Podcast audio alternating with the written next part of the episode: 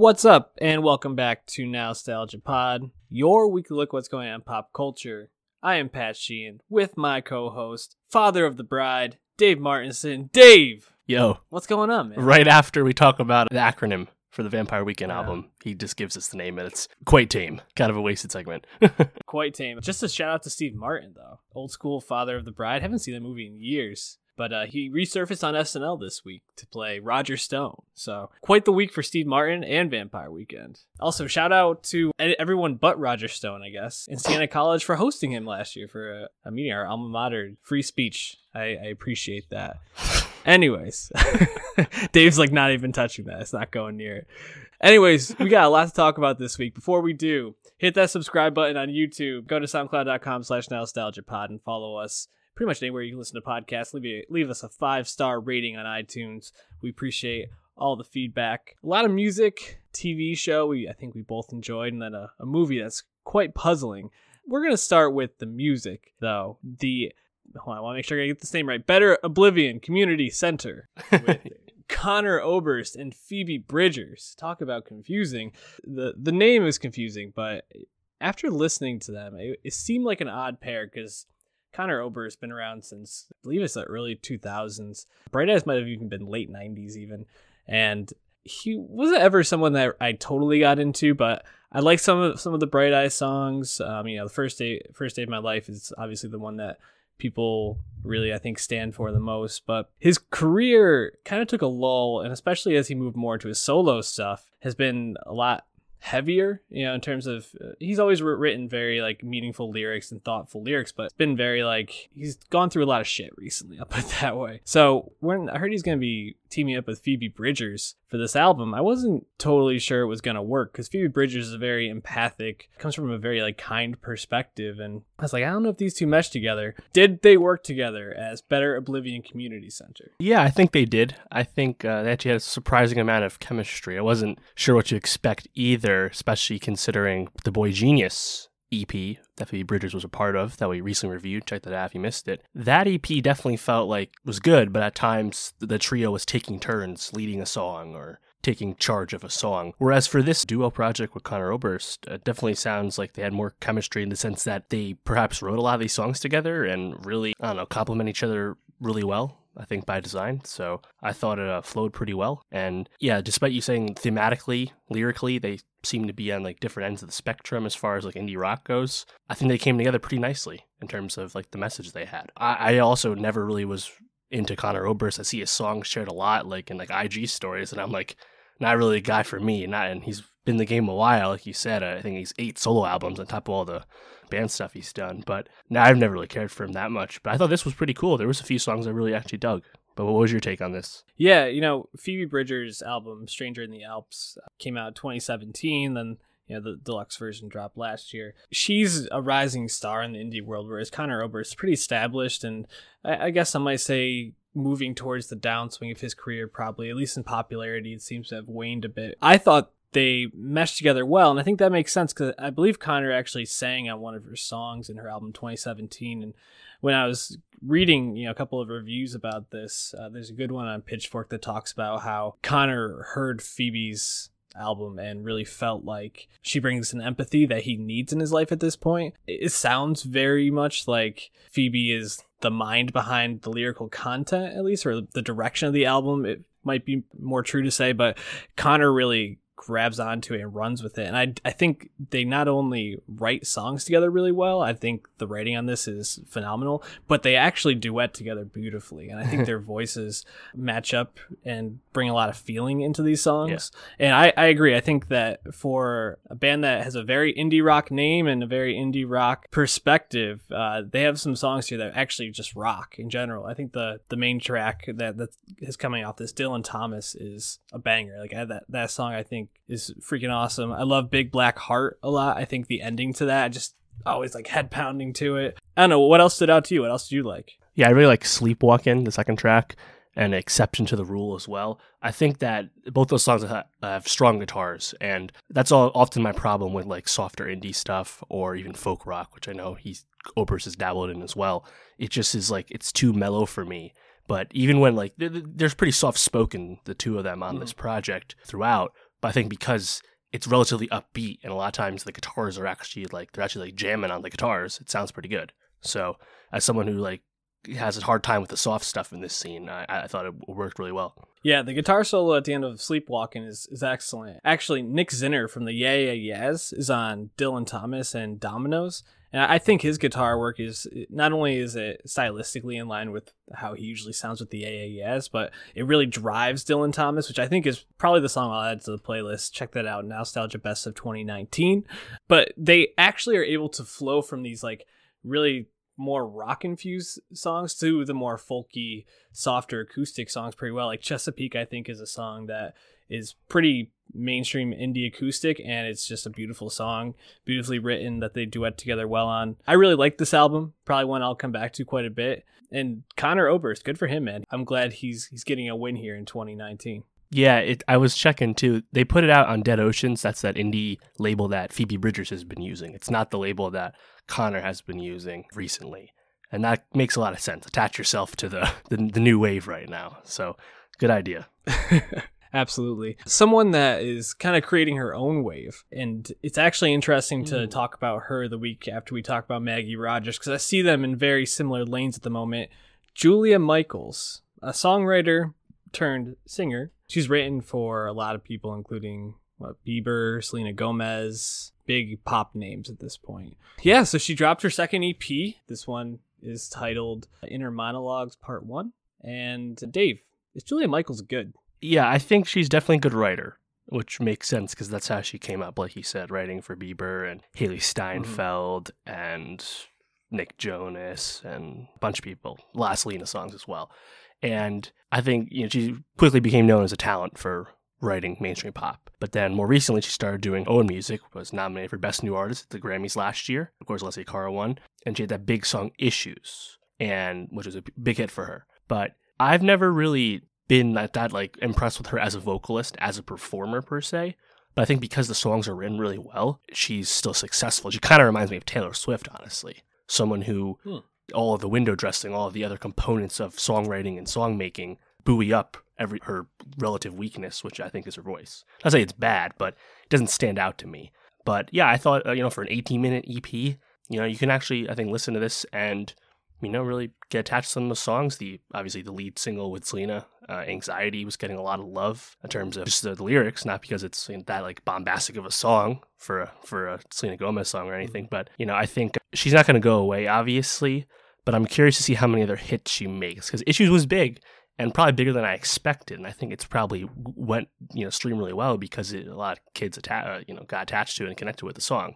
So if she's you know that good of a writer that she can keep doing this, I think she is in fact a good artist. You know, even if uh, she doesn't maybe jump off the page right away. Yeah, I agree. Her vocals leave a little bit to be desired, but I think her songwriting is just she's able to infuse pop with a message so well. Like anxiety you know, great message. It's got Selena Gomez on it. Probably one of the songs I, I liked most of this was Happy. And it's funny because the line I keep coming back to when she just says, I just want to be yep. fucking happy. And it's so simple, but just the way that she delivers it, the way that she kind of couches it into the chorus, and, and it's just perfect. Like, it's, it's really impressive how she's able to write pop songs so well and, and still maintain what you talk about. And I, I think what I hear on this compared to her last EP is her being more introspective, which I think can only mean good things for her moving forward. And obviously, there's going to be an inner monologue part two, I'm guessing probably in a couple months. I'm really excited to see where she goes with it. And I, I think she's going to be around for a really long time. She just seems to kind of have that songwriting ability that stands out.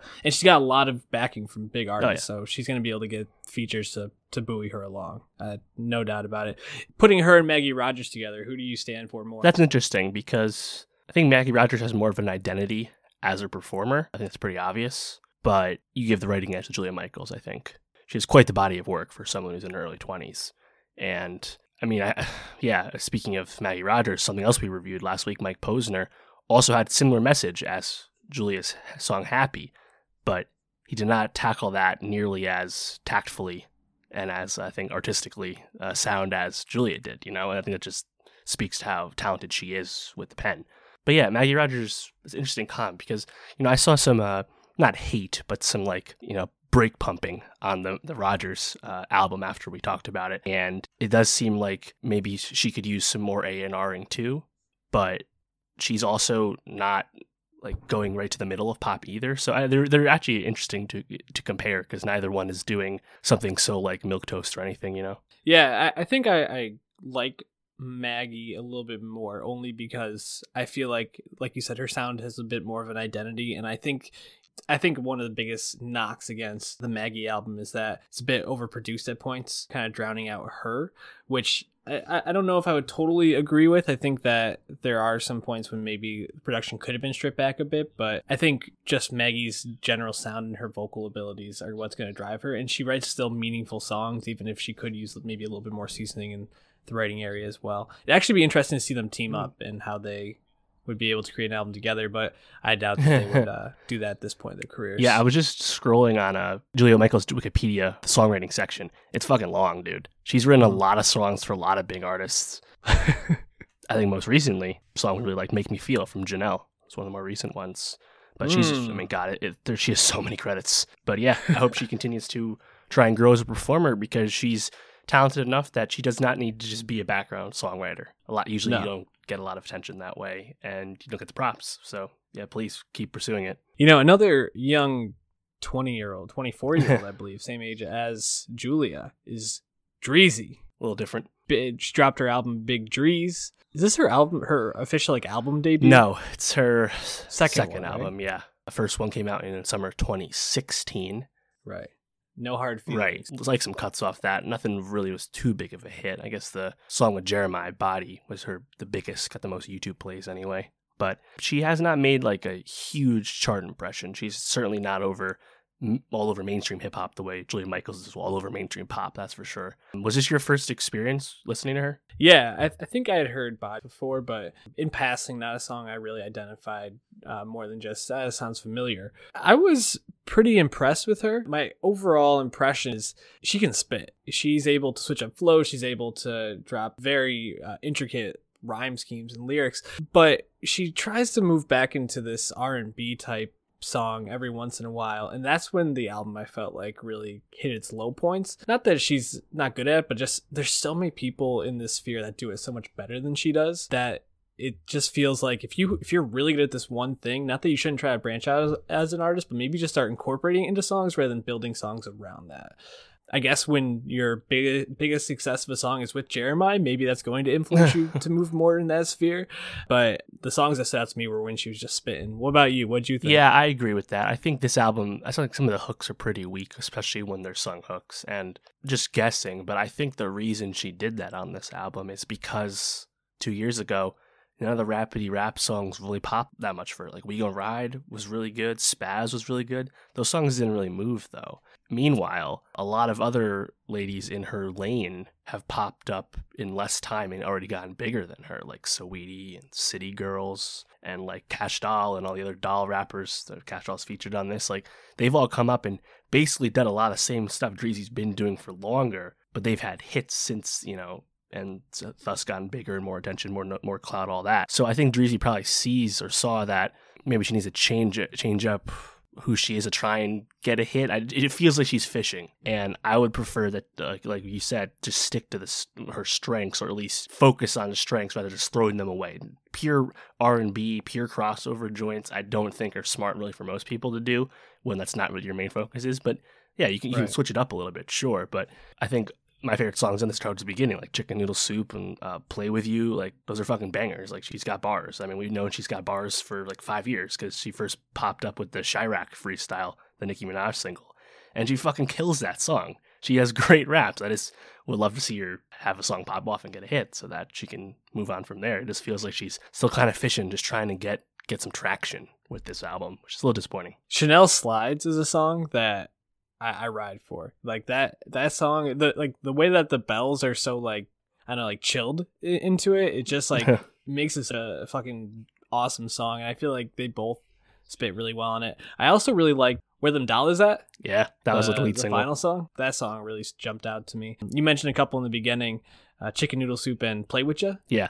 All right, well, we'll have to talk off air about which ones we want to add to the playlist because I think there's a couple. Big Dreez as an album, okay. Dreezy as an artist, intriguing. I'd like to see her maybe uh, get a couple more strong features in before the next one and see if she can Yeah. start really finding what where her her groove is at.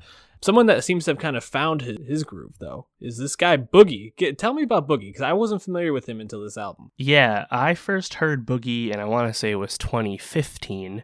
Just saw a blog post or something that said like new artists to watch, and you know I, I don't often check all the artists I see. There's just so many, but I started checking him out, and he had this song called "Oh My," which I really liked, and kind of I think it was on his mixtape called "The Reach." Uh, yeah, so 2014. Yeah, I was like, all right, this guy's cool. This guy's new. Let's uh, see what happens. And like, it, it, was just quiet from there for me. And he dropped a few projects since then, but I didn't really get get much attention. Didn't get my attention. And then a few years ago, he signed the Shady, signed Eminem.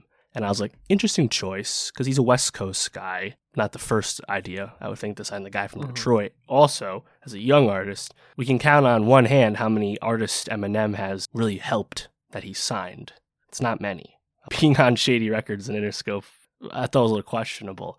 But comes back with this new album, Everything's for Sale. It's de- major label debut anyway.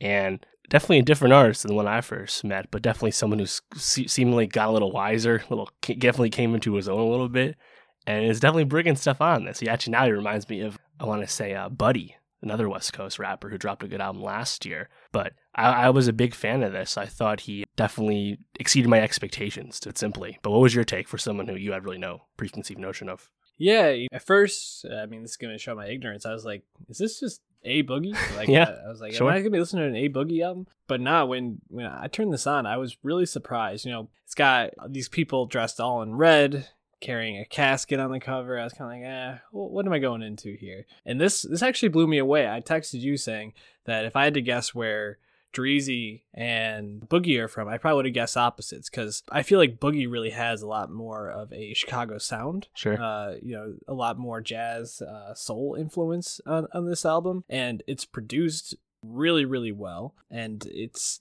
it flows together great. It's introspective. It's it got a lot of uh, songs that talk about feeling unsure about yourself, feeling you know dealing with loss dealing with securities i think it's it's really not only a meaningful album but it's well produced it's an interesting listen. And there's a bunch of songs that i wrote down as songs that i want to come back to. Yeah i was blown away. Boogie superseded my expectations and then some. Mm-hmm. did you love this album as much as i did? Yeah i liked it a lot. I thought uh, silent ride was pretty dope. I like towards the end i really liked self-destruction. That was one of the lead singles but i thought that was a nice play on a uh, mainstream stuff that's popular but not actually appealing, you know, the Xans and all that stuff. He's not the first guy to do this, of course, but I think if you can comment on that and explain or show why that's why that's not how you move on a song that still good sounds nice and, and it was enjoyable without the lyrics, that's that's an impressive feat. I think that's what he does in self destruction. And then I thought uh the song with JID, Soho, really tight two minute song that also is quite lyrically dense if you want to listen to it. Mm-hmm and has like that switch up at the end. That, that song really impressed me. Yep. I mean, I, I have some thoughts on the Eminem feature, of course, but I think there's not a lot of features when Boogie is by himself. I think he definitely holds his own. And yeah, I agree. I think the jazz rap is m- more unique to Chicago for sure. But frankly, if this is what you're going to make, signing to Shady makes way less sense. I mean, he sounds like he could be on TDE right now. Speaking of West Coast right, artists, yeah. yeah. no, I agree. I think the self self destruction jumped out to me. LOL, shake my head interlude. I thought was uh, one that really stood out to me. It has like a great switch up where the drums come in. It's like it goes from being this like softer song to a little bit more intense.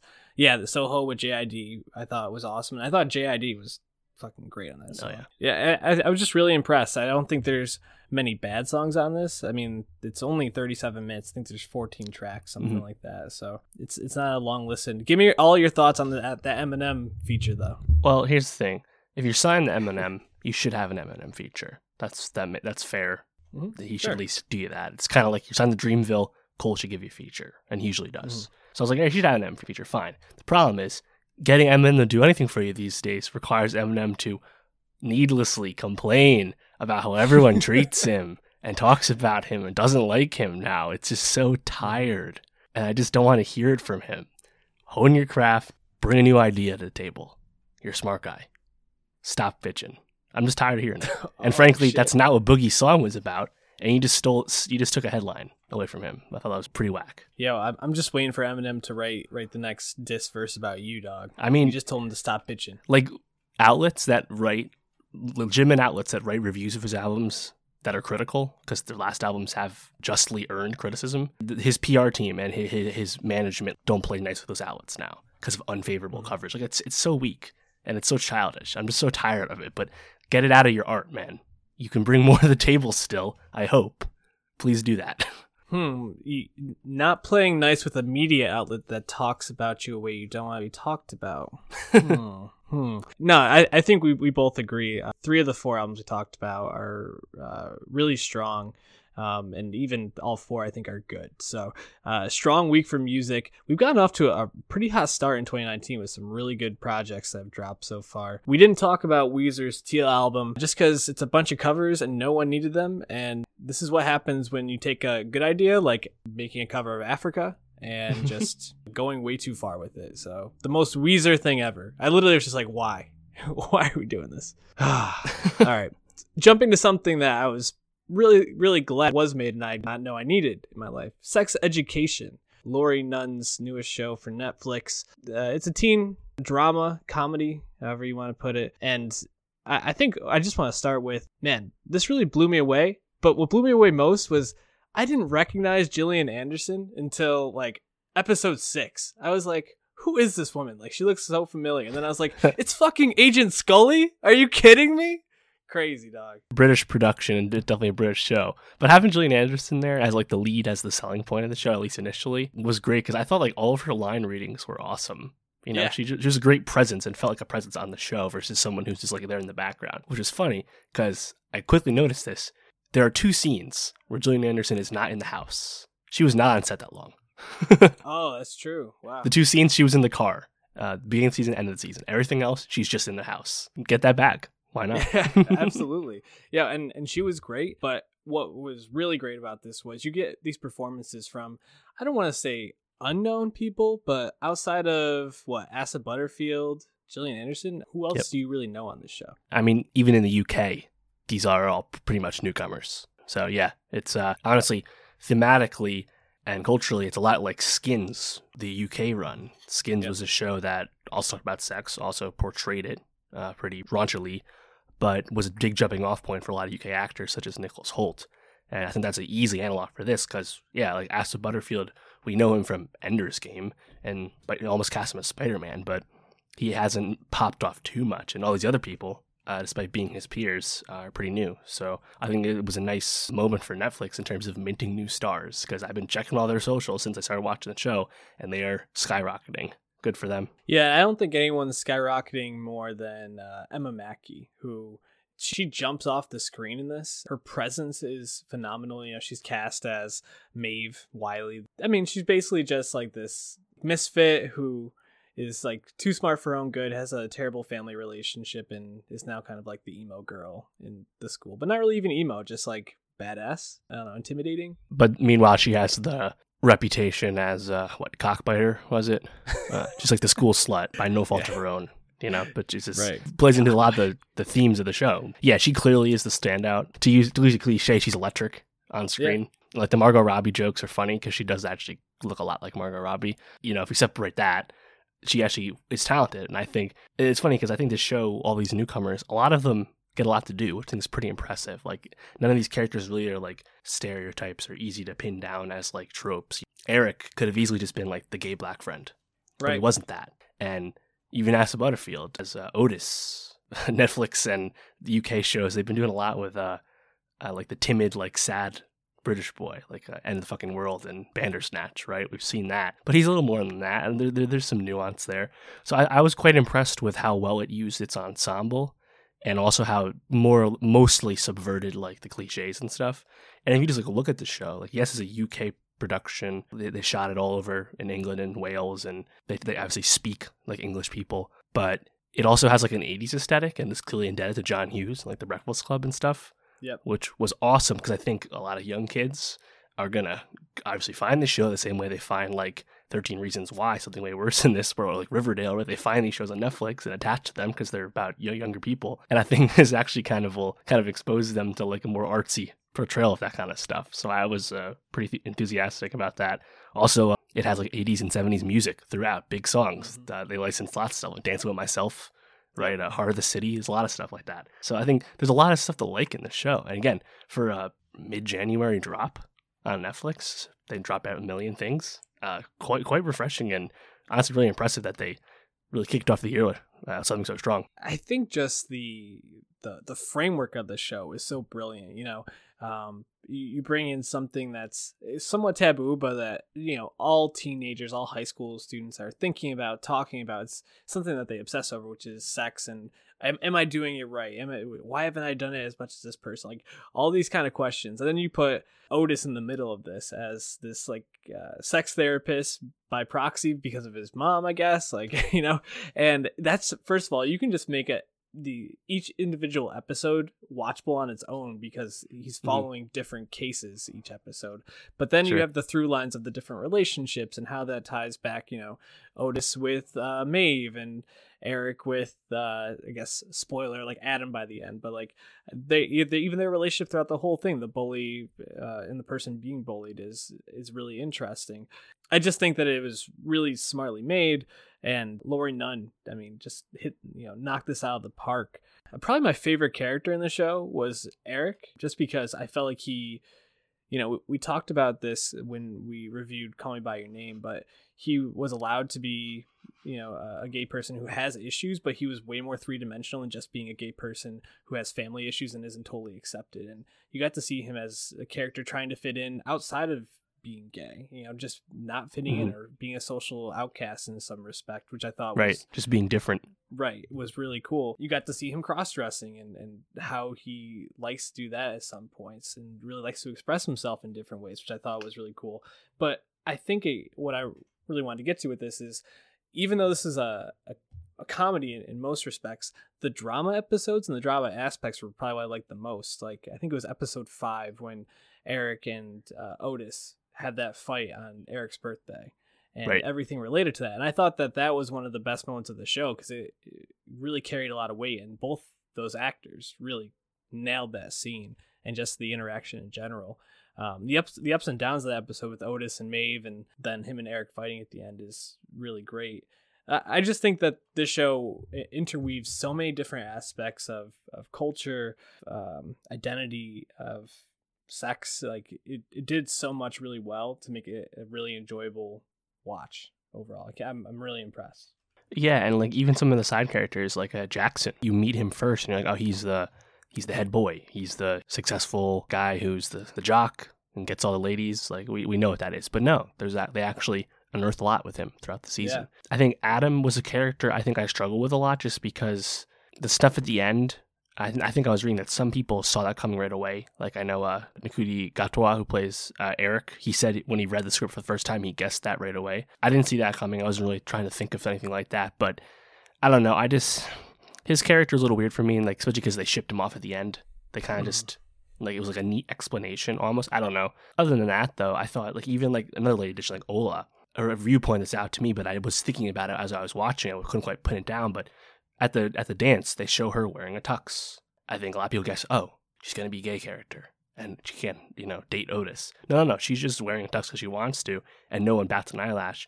Meanwhile, when Eric starts to wear stuff that's not quite uh, heteronormative, the school everyone notices. You know, it's a subtle way to show the different uh, taboos among the genders, right? So I thought that was really smart. I just needed someone else to point that out for me to really quite notice it uh, fully. But yeah, I think it, it's it's funny because like there is some like tropey cliche stuff like this the the, the love triangles th- towards the end, but at the end of the day, the, the premise is so rock solid. I think the pilot is incredibly strong. I mean, I, I challenge anyone to watch that and be like, nah, I don't need to watch this more, like right. because it, it really it really nails it and Mhm. and th- there's a lot of funny stuff too. There's so much sexual humor. There's so Mhm. much humor of just kids being dumb and stuff, right? But all those sex scenes, in which there's a lot of it, it's still quite raunchy show. It's like all pretty softcore at times, right? But like it's done so like tastefully. It never mocks anyone, even someone who uh who comes into the show uh later. What's her name? The girl who uh who, who just wanted wanted to get laid to get it over with and uh, tried to do it with Oh, Otis. I forget her name. I wrote it down somewhere. Can't find it on my notes. But even her character, they never like mock her, even though she has like weird fetishes per se, right? Lily. And Lily, yes, Yeah. and Lily, like Lily Ola, like every time you meet someone this, they they feel fleshed out, and it's quite impressive, especially for a show that is about younger people. yeah, I was blown away. Really liked it. Yeah, I, I mean, I, I think you hit the nail on the head there. Fuck Headmaster Groff. Like, what just an absolute dick in like every way possible. Nothing dad, redeeming about him at all. And yeah, just thinking about the different characters that uh, you know I really liked on this. One that grew on me a lot was uh, Maeve's friend. Uh, I believe her name was Aimee. Aimee, yeah. The episode with with her learning how to masturbate and then like showing her when she finally like figures it out. That that scene had me dying. I was like crying in tears like watching it. It was so good. Yeah, so many like funny things like that when Otis was like watching the lesbian porn as like research and Ola walks in on him like it's, it's for research. It's not for, like Research. yeah. Such a creepy answer. yeah, it's, it's so funny. Yeah, the, the show is just really smart, and uh, I, I can't wait for second season. I, I I have to imagine it's probably already been picked up. So It hasn't been officially ordered yet, but they did confirm that scripts are in early development. They also announced that it's on pace to be watched by 40 million people by, by one month. Now, granted that that means 40 million people would have watched 70% of one episode, according to Netflix, so it's kind of a weird statistic, and of course no one can verify it because it's Netflix, but it's safe to say it's popular. Just judge the social medias. Netflix has made all these kids fucking huge right away. But yeah, I, I think season two is definitely likely. Obviously, we wouldn't get it this year, uh, considering they haven't started it yet. But exciting for sure. Also very excited to see what Emma Mackey does next because she clearly has some star power. That's for sure. But yeah, I mean, just in conclusion, I think I'm really happy the show exists and hopefully gets more popular than something like 13 Reasons Why, which is really big, is because like this really tackles like like real themes tastefully. Abortions in this, sexting's in this, public shaming, coming out. Yep. There's a lot in here, and I think almost all of it's handled really well. Yeah. So yeah, really impressive show. something not nearly as impressive. We got the box office to prove it. Serenity, Steven Knight's newest film. yeah, bizarre, bizarre film. Uh, we'll, we'll get into that in a minute. But I mean, th- this was a, a film that's starring Matthew McConaughey. You got Anne Hathaway, Diane Lane, Jeremy Strong, Jason Clarke, J- yeah, Jason Clarke. Djimon Hounsou. like you know, you, you have the cast, and you're like, oh, okay, this this will be pretty good. You you see the previews. It basically looks kind of like Matthew McConaughey on an island fishing, Moby Dickish, kind of like he wants Sure, to catch definitely big- Moby this Dickish. big tuna, and then it gets pushed back from an October release to January. Never a good sign. Like you don't No. you don't want your movie to be coming out during award season time and then pushed back to film dump time of the year. well, we went to go see it this weekend because pretty much everybody's like, "Man, this movie, what the fuck was that twist?" And I, so I, I like had to know. I was like intrigued at that point. And man, Mhm. I, I almost wish I didn't know because a lot to unpack here. it's Lego Island, the game. Yeah, Th- th- this this film only made I think what like four million this weekend, four point eight. 4.4 million. It's not actually the worst wide opening of the year, though. Uh, a few weeks ago, Keanu Reeves dropped Replicas, which also looked horrible and apparently is horrible. That did even worse. But 4.4 million for that many big name actors, Not good. future it lost to Third Week of Glass and a million other movies. Yeah, so I guess maybe we should start by talking about the twist. I feel like I feel like you really can't talk about the film without talking about the twist in this because there's not really much more interesting. It's Matthew McConaughey on an island trying to catch this big tuna, and Anne Hathaway comes to the island and says, "I want you to kill my husband, Jason Clarke, on a Hmm. take him out fishing and kill him." Now he's on a Yeah. Caribbean island called Plymouth Island, which is just like bizarre to think about, and it cuts back and forth between his son in his room at his house, and sometimes they can communicate telepathically. It's very strange. A lot of naked Matthew McConaughey. Very strange. yeah, sh- sh- shout his butt. You know, why not? Have it in there. When he's talking with Diane Lane, he just strips down naked. And It's like I'm gonna go. I'm gonna go take a bath. It's like what? Yeah, and that was when I first raised an eyebrow because like the camera, the way they film him doing this swan dive ass naked off this big cliff, and I'm like, wait a minute, what's going on here? Yeah, you know, it's, because at first I was like, all right, this this conceit's fine. It's the one we got in the trailer. Fisherman Island uh, is gonna kill, try and kill Jason. Okay, fine. Okay, I'll watch these actors do that. Whatever. The problem is quickly changes, and it's not actually about that at all. But you have not a sense in the world when you watch the trailer that that's what the movie is. yeah. So when the movie has this poor dialogue and it's just this in left field, it just doesn't work and it pisses off the audience, which is why I got a D plus cinema score.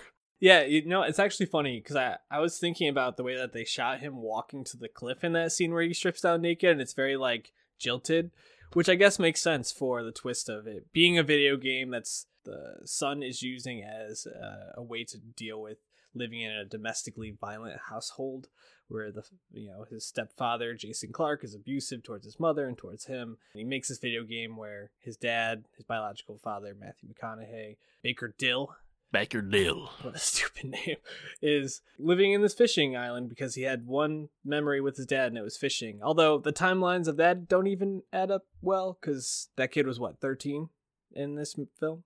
Don't don't think too Yeah. hard, man. There's too many holes. There, there's too many holes in this. It's a weird twist. It, it really raises a lot of questions as you look at everything in retrospect. You know, like sex Yeah. scenes between his dad and his mom, sex scenes with this random woman on the island, uh, playing chase the cat across the island. Uh, wh- how the hell does Jeremy Strong's character even make sense in this world? Like, is he just a person in the game? Like, none of it makes sense. He's an NPC, like they all are, I guess. I don't know. It was just so bizarre, and I remember like when they finally like put the cards on the table, and Strong like opens up the briefcase and explains it all. He's like, "I'm the rules."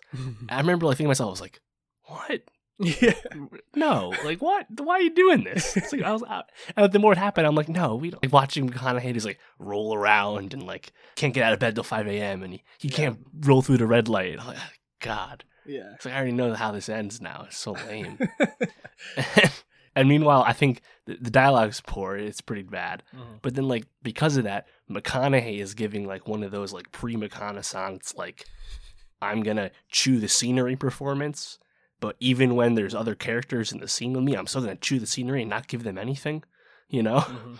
Anne Hathaway has no idea what to do with her role because it's it's it's pretty simple. She's a trophy wife who wants to kill her husband. That's it. Nothing to it. I thought Jason Clarke looked like he was having the most time, most fun time Yeah. because he was just being a total dick and being just obnoxious, and at least like, he was having a laugh. But ah, God, it's uh, it, it's rough and it's funny because I, I I saw a lot of the like you said a, a lot of the reaction like what the fuck is this Mhm. early contender for for for what the fuck movie blah blah blah. I was like, really? I thought it was just gonna be a bad movie about the fishing. hmm Well, what are you talking about? There's a twist. Right. No one thought there was a twist in this. Literally, we- everyone who watched the trailer, no one thought there was a twist. Why did there need to be a twist? It's just, it's such like a, it's like high concept. Man in video game must break game, but like, do we really need to do this? Like, I don't know. It's, it's, it's something, man. It's some Truman Show bastard. yeah, we we didn't we didn't need to do this. We we did it anyway. Um, man, I- think what what you said actually rings so true is that this is just so lame of a twist, and I, you know, Julianne afterwards, I saw it with my girlfriend. She's like, "Yeah, well, maybe the dialogue was that bad because it was just in a like thirteen year old kid's head." And I was like, "That's a really bad thing to do with a movie is to just be like, we're gonna make this dialogue bad just because it's gonna fit this narrative that's stupid in the first place." Like, That's funny because that makes meta sense, right, but is bad movie making, right. and therefore you can't do it. Yeah, I mean, she was like, "Well, yeah, man, maybe all that stuff's just him being like a horny thirteen-year-old boy." I was like, "I don't need to be in this horny thirteen-year-old boy's head to enjoy this film. Like, they could have Yeah. just made it this stupid like noir film where he has to like grapple with, do I want to be a good person, bad person, kill this guy? Like, that would have been fine. It would have been just a bad Mhm. movie. It would have been fine. But now it's just a weird twist that is just super lame. I don't know, very very bad. And Jason Clarke, man, he just can't stop getting cucked in movies. Like, I feel so bad for the dude. In Mudbound, gets cucked by his brother. This movie gets cucked by Matthew McConaughey. And then there's that movie coming out with him and Keira Knightley The aftermath. Yep. getting cucked by Two Alexander Skar- Skarsgård. Like, dude just can't catch a break. Uh, You know, stop getting married in movies, Jason Clarke. Um, on the other hand, in Chappaquiddick, as Yeah. Ted Kennedy, he definitely did some cucking. Definitely disappointing. um, yeah, and, and some killing. So, is what it is. Any last thoughts on Serenity? yeah, no, No, no. don't It's, don't uh, go see it. It's at the bottom of my list. I've seen two, mo- three movies that came out this year, or two movies that came out this year. It's it's two right now. Yeah. What would you What would you rate it like out of a hundred? on Letterboxd, I gave it a one and a half out of five, Not good. and that might actually be too nice, Yeah, to be honest. yeah. It might be a one. I originally was like, ah, it's a thirty, and the more I like think about it, it's like, yeah, probably like a fifteen. Like you're probably right. I mean, you got to think because like 10 point scale, 100 point scale, whatever scale you're using, the bottom of the scale usually isn't used that often because generally art is never worthy of that bad of a review. Usually it's good enough, right? But when there's something that's this bad, we probably should get dust off the bottom of the scale, you know? All right, we'll we'll wrap up there. Um, what do we got next week? yeah, so uh, Sundance is going on right now. Most of those movies are without release dates, without distributors right now. We'll talk about them in time. Uh, but one of those movies, Velvet Buzzsaw, is already coming out this Friday on Netflix. Jake Hmm. Gyllenhaal reuniting with uh, Dan Gilroy, Nightcrawler. Uh, it's like a horror thriller movie, art scene. I don't like horror movies. I'm gonna give it a give it a shot. Um, and I saw some good first impressions so far since the premiere, so I'm excited for that. Black Earth Rising came out last Friday on Netflix, another eight episode miniseries from uh, Tony Blick, also an English show. Uh, we'll talk about that next week, so watch that. Meanwhile, this Friday as well, alongside Velvet Buzzsaw, Russian Doll is coming out. We'll talk about that in two weeks. That's a comedy series, half hour series from Amy Poehler, of all people, uh, and apparently is quite good. And maybe we'll talk about Cold War if you manage to see that. I just finally got around to that. Movie is lovely. So definitely seek that out. If you've seen that, it's expanding very slowly throughout the country. So yeah, great movie. Lovely and 82 minutes long. Perfect. For real, man. Perfect. It's legit. uh, so again, follow us, uh, soundcloud.com slash nostalgia pod. Give us that five star rating on iTunes and also hit that subscribe button on YouTube. Uh, we, we appreciate you. I can't wait till Anthony Davis is on the Celtics next year and Lakers. and the Patriots win their uh, sixth Super Bowl this Sunday. So go Pats. Mm. Peace out.